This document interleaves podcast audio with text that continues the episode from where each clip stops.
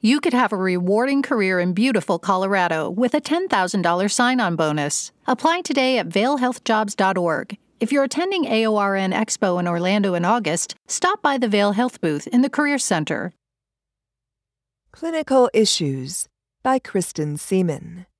Using a bedsheet or blanket for positioning. Question Is a rolled up bedsheet or blanket an acceptable substitute for a positioning device? If there are not enough gel axillary rolls available? Answer. According to AORN's Guideline for Positioning the Patient, rolled linens are not designed as positioning devices and should not be used for patient positioning. Using linens or equipment designed for another purpose as positioning devices may increase the risk of patient injury. Perioperative team leaders should maintain an adequate inventory of positioning devices to prevent the need for improvisation.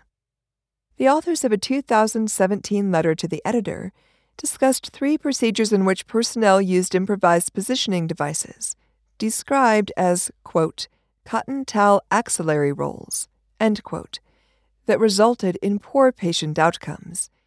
Each patient's skin reacted differently to the cotton axillary rolls. The first patient developed blisters and redness, the second patient developed pressure injuries, and the third patient developed lesions where the roll contacted the skin. Unlike manufactured positioning devices, such as gel axillary rolls, the texture of hospital linens is abrasive and inconsistent, which can contribute to irritation and skin friction.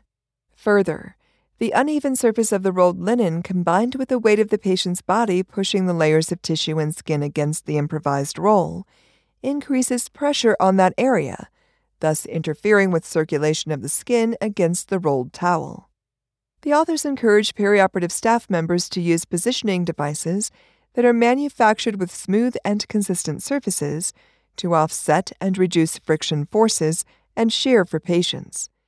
They also suggested that patients with comorbidities, for example, diabetes, may be at an increased risk for pressure injuries from the use of improvised positioning devices.